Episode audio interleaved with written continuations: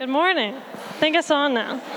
Um, I'm Grace. If I haven't met you yet, welcome again. We're glad you're here. Uh, this morning I'm going to be reading our, our, scripture reading for us, so feel free to pull out your Bible and turn uh, to Hebrews chapter 10 with me. And if you don't have a Bible, I think it's going to be on the screen. There's also free Bibles out front, so feel free to grab one when you head out. Um, so this morning I'm going to read Hebrews 10 19 through 26. It reads Therefore, brothers and sisters, since we have confidence to enter the most holy place by the blood of Jesus, by a new and living way opened for us through the curtain that is his body, and since we have a great priest over the house of God, let us draw near to God with a sincere heart and with the full assurance that faith brings, having our hearts sprinkled to cleanse us from a guilty conscience, and having our bodies washed with pure water. Let us hold unswervingly to the hope we profess, so he who promised is faithful. And let us consider how we may spur one another on toward love and good deeds, not giving up meeting together, as some are in the habit of doing, but encouraging one another, and all the more as you see the day approaching.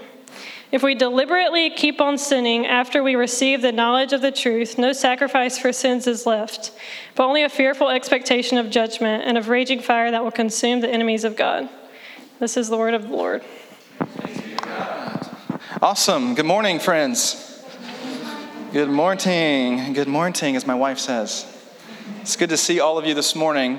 Um, I realize that the smell of chili is filling every nook and cranny of our space currently, and that your mind is solely focused on either A, winning this competition, or simply consuming as much chili as humanly possible directly after our gathering. So, I am going to try to keep our teaching more brief than normal. Which might require a miracle. Not sure. We have been in quite possibly, I, I, think, the most important teaching series in the life of our church and community for the foreseeable future. Because it is laying the foundation of our communal rhythm of life. It is laying this groundwork, this framework, and this focus for us as a community to move away from abstract values and move towards tangible practices and rhythms that orient us towards the person of Jesus and what he offers us to participate in.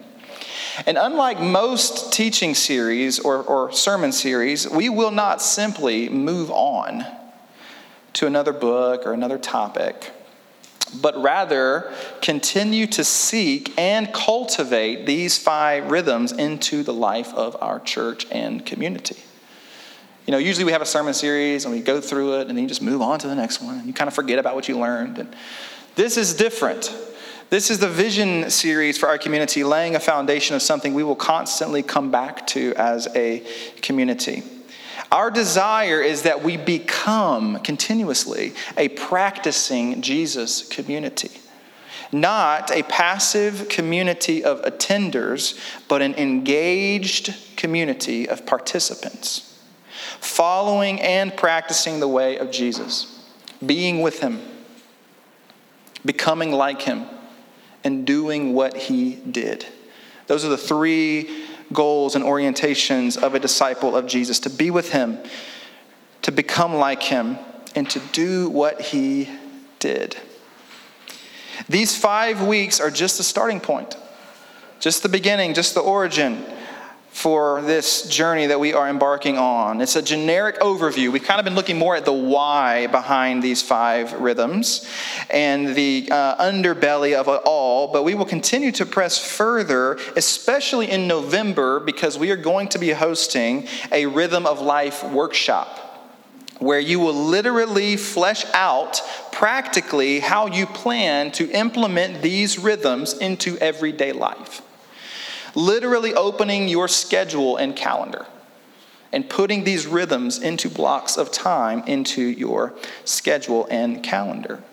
I was meeting this past week with um, my spiritual director, and he basically asked me, he was like, Tell me what your schedule looks like during the week. Tell me about your rhythms. Tell me about your practices and how are they in your calendar? And so we will take time in November to actually put these practices into our calendar because if we don't have intentionality, they will fall by the wayside.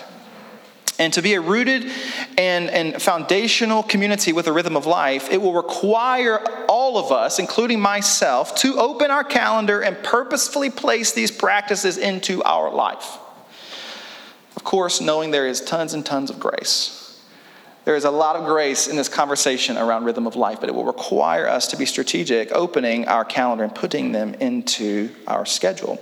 The subtle, unspoken challenge for us, I think, to our discipleship to Jesus in the West is that it is too spontaneous and impromptu. It's too casual and nonchalant. Usually out of the fear of monotony and routine. Yet, it is in the ordinary where we are deeply formed, deeply changed, and deeply shaped. Many of us fear monotony. We fear, I don't want to get into this routine. I don't want it to be monotonous. It's not a bad thing. Because ultimately, what ends up happening when we fear monotony, we end up having a nonchalant, impromptu discipleship to Jesus. And it requires intentionality and effort. Tish Harrison Warren wrote a wonderful book a couple of years ago called Liturgy of the Ordinary. And in it, she says, the crucible of our formation is in the monotony of our daily routines. It is in the crucible of our formation, in this monotonous everyday routine, that we are shaped and formed and transformed into Christ likeness and into his image. Ordinary is not a bad thing. Routine is not a bad thing. If I had a routine of dating my wife every single week, she would love it. Would not be a bad thing for our marriage or our relationship. It would actually add to it. Now, we might change it where we go, but that practice or that routine is helpful and beneficial to cultivate intimacy.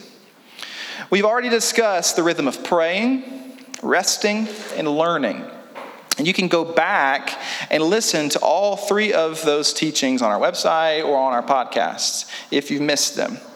And today we begin to move outward as we discuss the rhythm of gathering. We've moved inward and now we are moving outward, looking at the rhythm and practice of gathering. And this rhythm obviously mirrors the way of Jesus, as we will discuss, but also fulfills our yearning for community and relationship. Something all of us as human beings naturally crave and desire and yearn for community, to be known, to know, to be in relationship, not just with God, but with humanity and with others. And one of the tragedies that we often are sucked into as the church, especially again in the modern West, is that we forget that Christianity is an Eastern religion.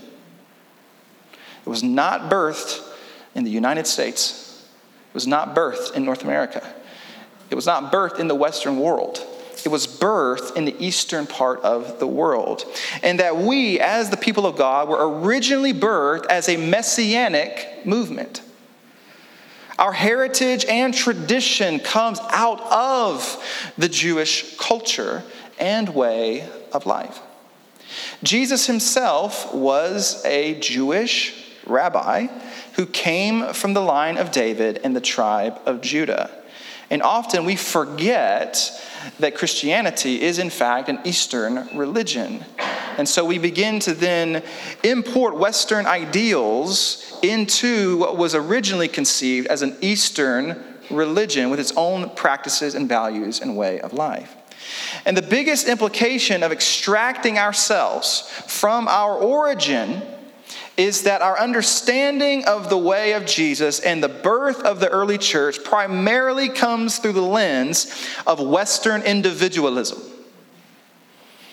Our primary lens to view Christianity and the way of Jesus comes from this lens that we put on every single day that's been given to us by our culture and by our society called Western individualism. Versus a more Eastern approach, which is and was communal and collectivist. Okay? The eastern part of the world is much more communal and collectivist. And the majority of the scriptures were written to a collective group of people. And all of the scriptures were written for a collective group of people.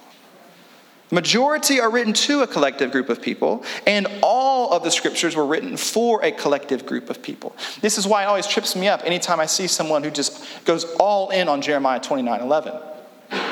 For I know the plans I have for you, declares the Lord.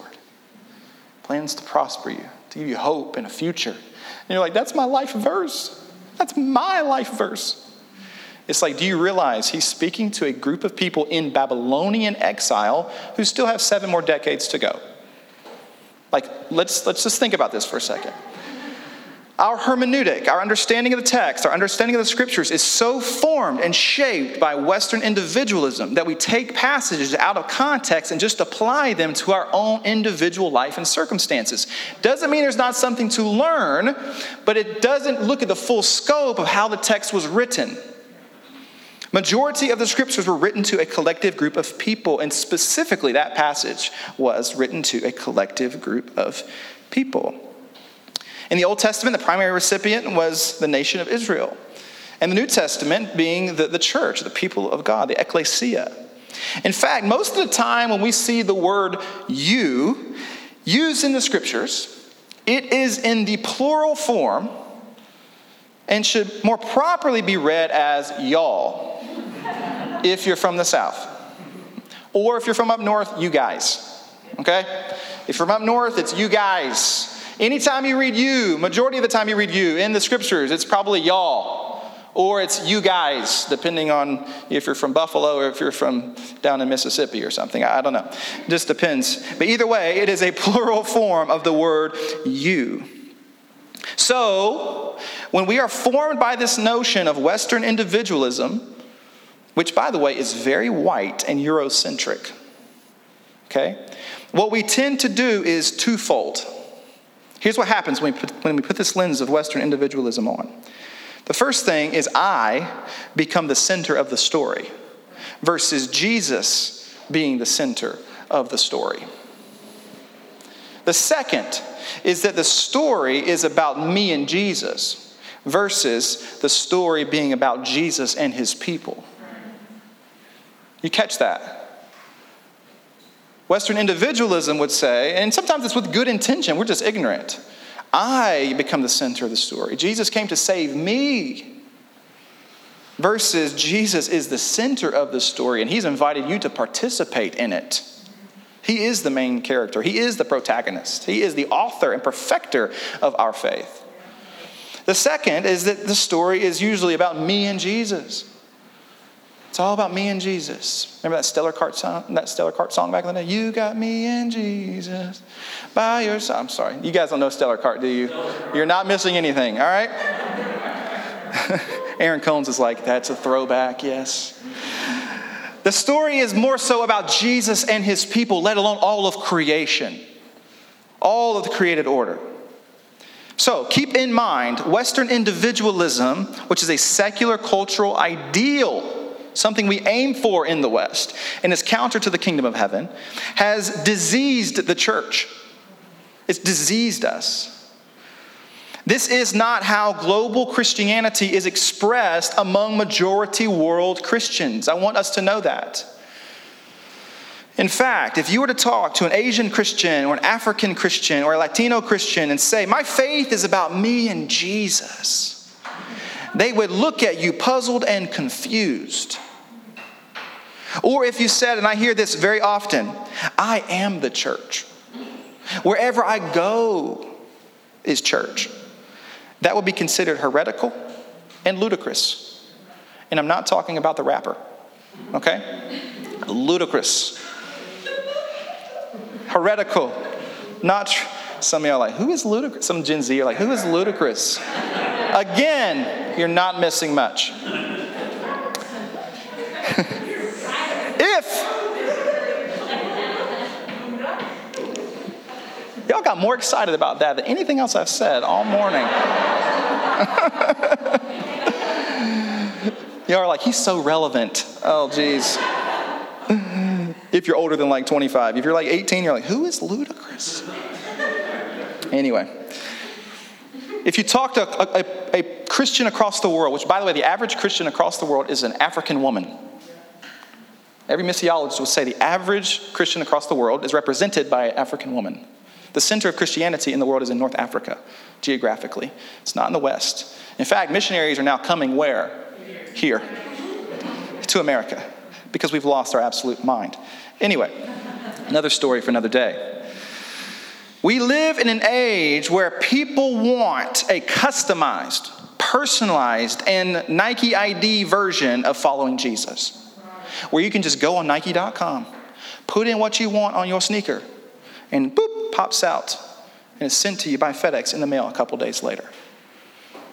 Apart from the gathered community called the church the ecclesia. And by the way, that simply isn't found anywhere in the New Testament. Personalized, individualized faith that is packaged for you specifically is not found in the New Testament that we read. New Testament scholar Justo Gonzalez says worship takes place in community. This is both true of the services in the temple, which will be the Jewish side of our origin and of the Eucharist, which would be the Christian side. It is important for us not to forget that Christianity is a communal faith. It certainly has its profoundly personal dimension, but a purely private faith, no matter how apparently orthodox, is not Christian. If your faith journey is not communal, it is not holistically Christian. And this is the very thing the writer of Hebrews is thinking about when he is writing this chapter in Hebrews chapter 10. In fact, he is pointing to the same thing Paul does in Ephesians 4 that the only way we can experience the fullness of Christ is by participating in the gathered community that is the ecclesia, that is the church, that is the bride, that is the house of God. And he says, and I'm going to read this again for us. Think about the, the subject or the focal point of this chunk of scripture. Therefore, brothers and sisters, since we have confidence to enter the most holy place by the blood of Jesus, by a new and living way opened for us through the curtain that is his body, and since we have a great priest over the house of God, let us draw near to God with a sincere heart and with the full assurance that faith brings, having our hearts sprinkled to cleanse us from a guilty conscience, and having our bodies washed with pure water. Let us hold unswervingly to the hope we profess for he who promised is faithful. And let us consider how we may spur one another on toward love and good deeds, not giving up meeting together, as some are in the habit of doing, but encouraging one another, and all the more as you see the day approaching. The focal point in this passage is that we, as the people of God, now have access to the presence of God. And that in the presence of God is where we are shaped, transformed, sanctified, purified, and cleansed, molded, and shaped. And did you know that in this very short passage, there are 15 communal references? 15 references of community. Brothers and sisters, we, us, house of God, one another, meeting together, some. There are multiple references in this passage that are communal. This is not a passage just for quote unquote me and Jesus. Even when we read, let us draw near to God, we automatically assume, let me draw near to God. Is that true? Sure, certainly. But it says, let us. Let us collectively draw near to God. Let's enter into the throne room together. Let's be changed in the presence of God and purified in the presence of God together. This is a charge to a community of Jewish Christians who had the tendency to neglect gathering and had forgotten what Jesus did on the cross and what he has invited us into, where the veil was torn and we now have access to the presence of God, something that was only accessed one time a year on the Day of Atonement by the chief high priest, and that was it. Now we have access to the presence of God. And these Jewish Christians aren't simply neglecting the gathering because of inconvenience or lack of time or because the, the teaching or the preaching is boring. But because there is fear of persecution from the Roman government. Hebrews is written maybe five to ten years before the destruction of the temple. There's rampant physical persecution that's happening in this moment. And the Greek word here for meeting together is episynagogue. It's a combination of two words, epi and synagogue. Synagogue meant to gather together. Wasn't simply a building, though that's what it came to be known as a building or a physical location, but it meant to gather together. More specifically, in the Jewish context, it meant to gather together for the sake of instruction and learning. In fact, in the Hebrew context, a synagogue meant house of learning house of instruction. And for a Jew to go to synagogue was a crucial part of their weekly Sabbath rhythm, sometimes a daily rhythm. It was the central gathering place in a community. And to have a synagogue, you had to have at least 10 Jewish men. You had to have at least 10 Jewish men. This is why when we read Acts and we see Paul's going out on his missionary journey and he goes to Philippi and there's women gathering by the riverside talking about the scriptures. That's not synagogue because there's not 10 men present. You had to have an established 10 men in the first centuries to have synagogue. It was at synagogue where there would be prayer, singing of psalms, reading and explanation given of passages from the Hebrew scriptures. Sounds familiar, does it not? Singing, praying, teaching. The model that we have before us within the church over the last two millennia is modeled after synagogue. It's modeled after our Jewish origins. Even now, if you go to a Jewish synagogue, there would be a Friday evening gathering, more than likely a Saturday morning gathering, and Saturday afternoon gathering. Some of you guys grew up in, in churches where you had Sunday night service as well as Sunday morning service, you know, and you got the Wednesday night service or you got the Monday night prayer meeting, you know. I tell people I had a drug problem growing up. I was always drugged to church, you know, I just constantly drugged to church. Talk to somebody who's Jewish. They're in the synagogue constantly, constantly gathering. Now it's hard enough for us to get together one hour a week, a couple times a month. Okay? Interesting, is it not, to see how individualism has impacted our understanding of what it means to gather. Keep in mind that for Jews, this was not optional, it was customary. Synagogue was customary even in the life of Jesus. Luke chapter 4, verse 16 reads He, being Jesus, went to Nazareth where he had been brought up. And on the Sabbath day, he went into the synagogue, there's our word, as was his what? Custom, not preference, not even desire, not even choice. It was customary. This is what you did. It's what you do.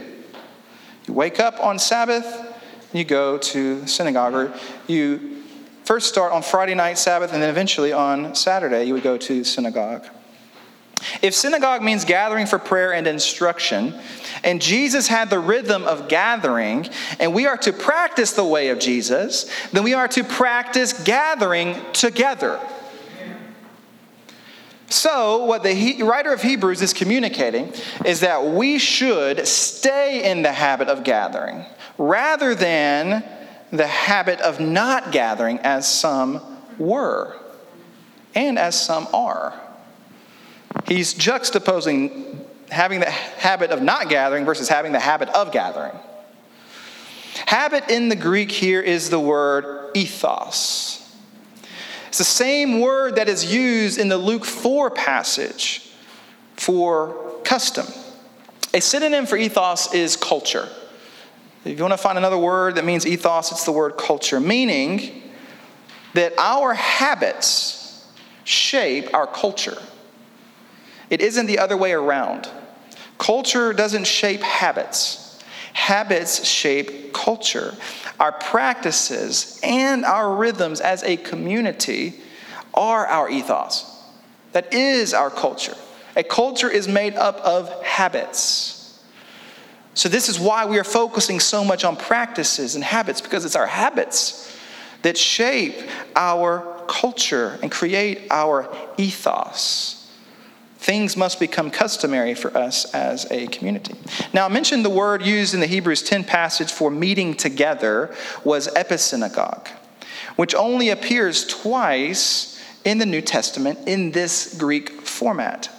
It isn't just synagogue or gathering, but epi means higher or above and can actually be translated as higher gathering or above gathering which makes perfect sense in the context of this passage. When the people of God gather, it isn't a generic assembly. It's not just going to Bank of America Stadium on Sunday to watch the Panthers play or going to some basketball arena to watch a team play, or even just getting together generically with friends or hanging out. It's not a generic assembly, it is a higher gathering, it's an above gathering. Where what is above, or what is higher, or what is divine, or what is transcendent comes down. Where we enter the throne room together communally and collectively. It's like going up to Sinai together. The presence of God in the Old Testament often dwell, obviously in the temple, but also on Sinai, on the mountaintop, on Zion. It's a higher gathering. So we're entering into the presence of God together. It's not just a generic coming together, it has a divine element to it. And when we gather, there, is, there certainly is worship and instruction, but it should also be a space where we spur one another on or where we stir up the Spirit in us collectively. Not just myself, not just Jordan, not just a pastor on our team. We spur one another on, stir up the Spirit in us, or encourage one another toward the disposition of love or agape manifested in good deeds. We actually are to bring something to the gathering. I love that many people brought chili this morning. That's symbolic because we should always bring something to the gathering every single Sunday morning. We should bring a level of encouragement where we begin to deposit courage into one another. We are to collectively bring something so that we stir one another on towards love and good deeds. Next week, we'll talk about contribution as, a, as a, a, practice for our community and what it means to contribute in society and in the local church. So, the gathering should result always in all of us experiencing a deposit of courage. I hope that when you leave our gathering, when you leave on a Sunday morning, you have a level of courage that you didn't have before. You have a level of boldness that you didn't have before. You have a level of bravery that you did not have before. Why? Because you entered the presence of God with the people of God and got stirred up in the Spirit. And we're spurred on towards love and good deeds. This is why the end goal of gathering, teaching, and worship, so to speak, should compel us to action to change, to a new behavior. It is the space where the slingshot is pulled back and then released into the week. Now, there is a reason why we chose the word gather and not community. Gathering is a verb. It is a literal action and behavior. Community is not. Community is a noun, it's not an action. Gathering is the essential practice, friends, that brings forth community. To be in community requires gathering together. It requires the action of coming together. It is essential. Gathering is the input, and the ideal output is community or family. And the church has been gathering for worship and instruction for two millennia. And if you want to go even further back into our Jewish heritage, even longer. This is what we do. This is what we are. It's not the fullness of who we are, but it is a core primary part. It is a primary rhythm and activity of the historic church. Again, it's not the fullness of it, gathering is not, but it is an essential part. Church or ecclesia means an assembly of called out ones. An assembly of called out ones.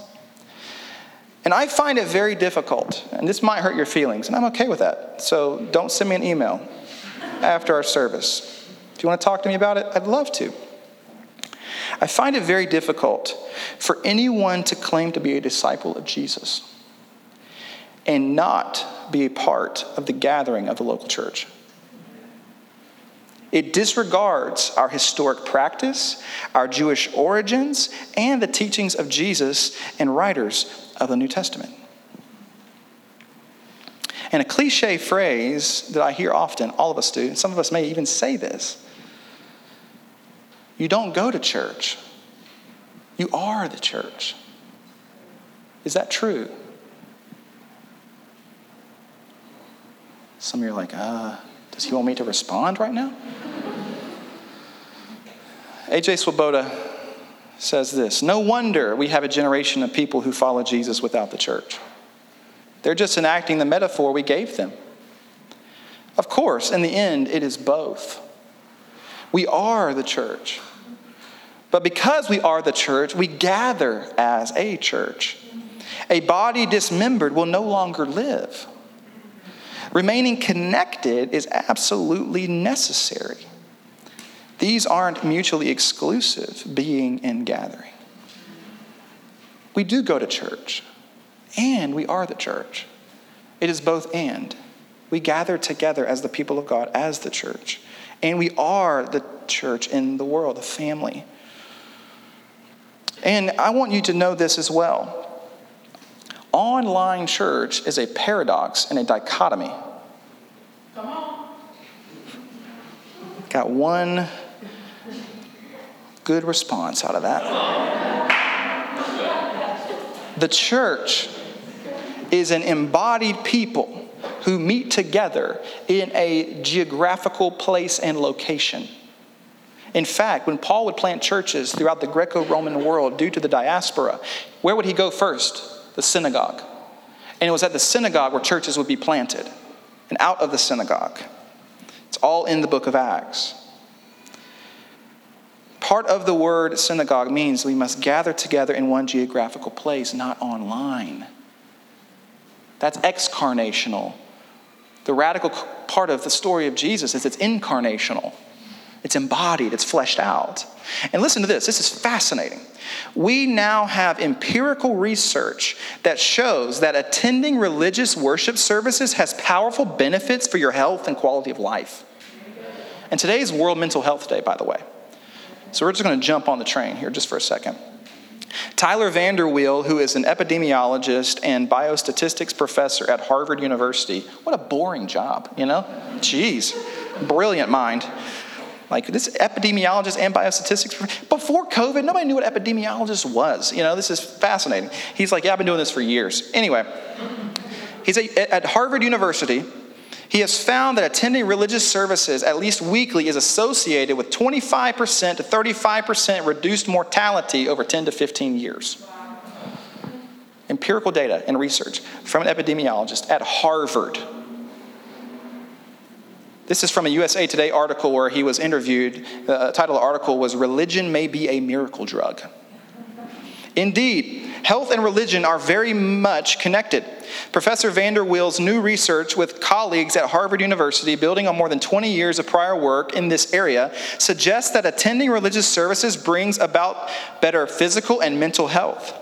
Adults who do so at least once a week versus not at all have been shown to have a significantly lower risk of dying over the next decade and a half. The results have been replicated in enough studies and populations to be considered quite reliable.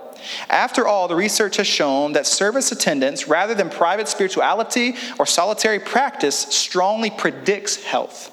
Something about communal religious participation appears to be essential.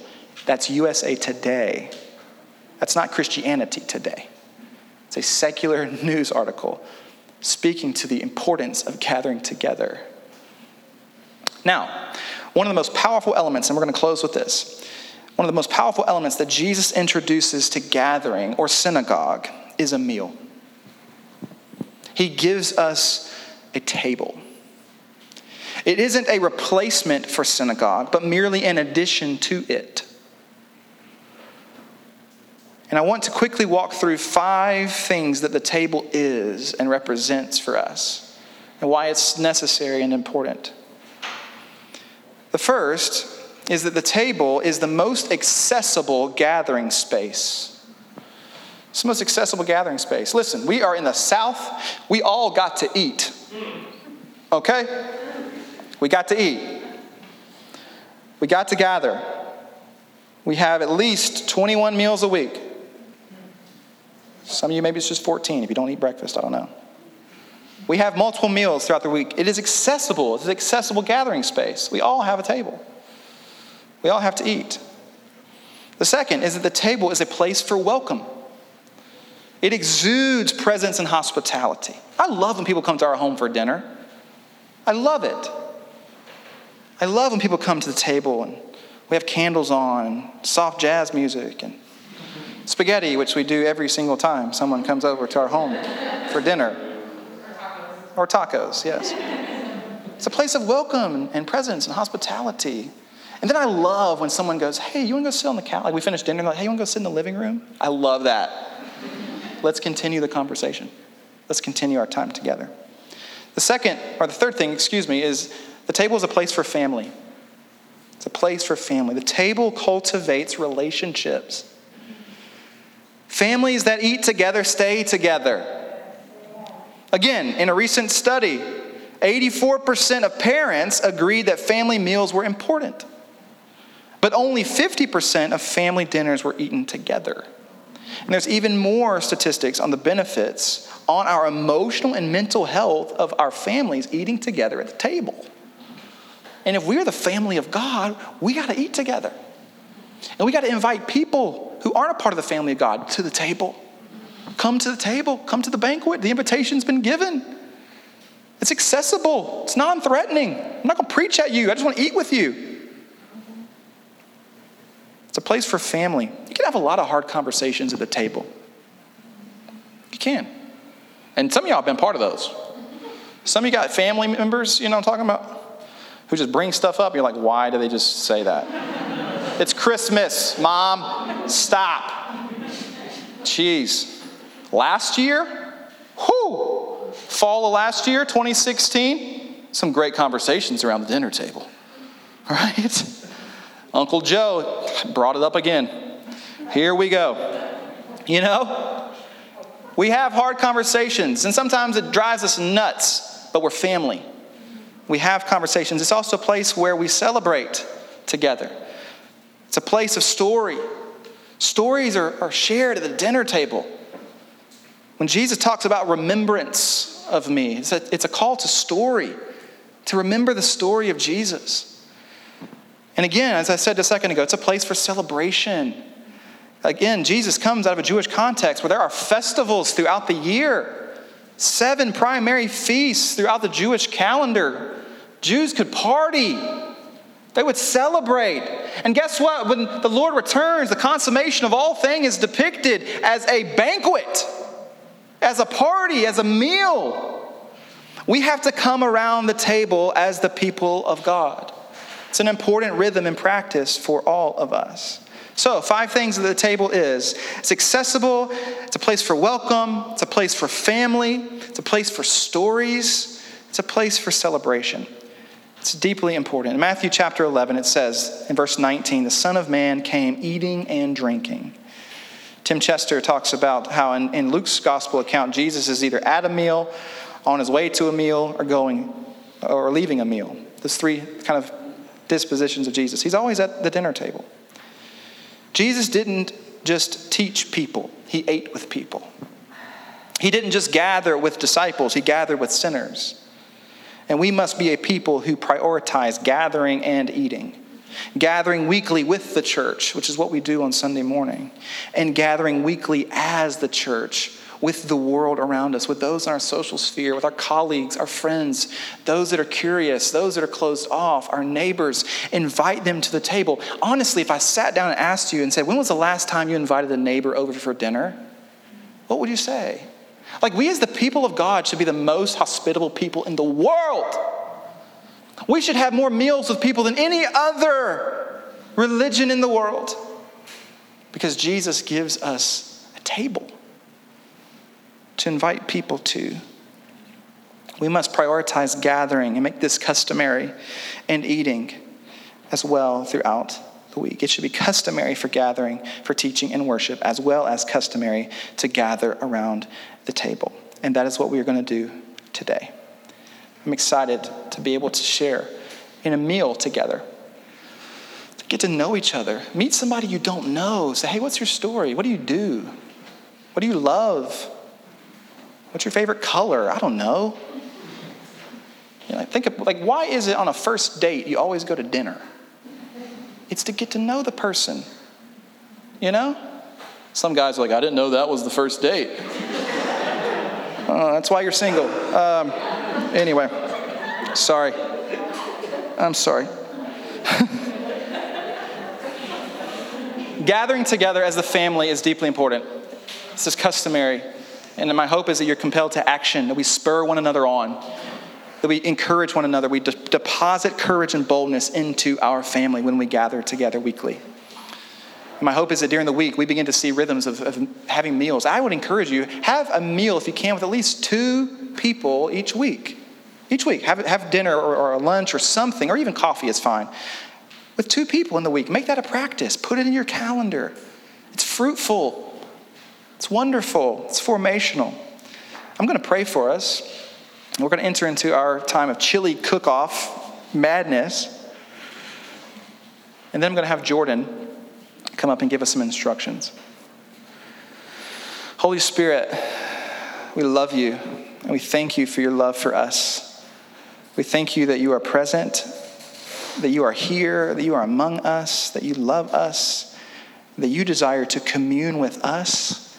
God, help us to recognize our deep longing for human connection, our deep longing for relationship and for intimacy and for fellowship. God, may we come around the table together during the week.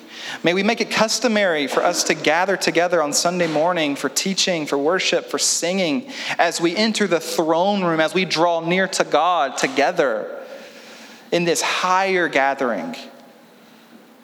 Holy Spirit, I pray for the person who is new today who's like, I don't even know what this is all about. I'm just curious, or a friend just invited me. I pray that they were poked and prodded. I pray that you were poked and prodded today just a bit, that you leave with just a pebble in your shoe to wrestle with some of the thoughts that we talked through today. We thank you, Jesus. And God, may we view our practicing of the way as something that we do together. We love you. Bless this meal we're about to have, maybe a time of encouragement, connection, getting to know one another, friendly competition. May no feelings be hurt. May we have a wonderful time. In Jesus' name, amen.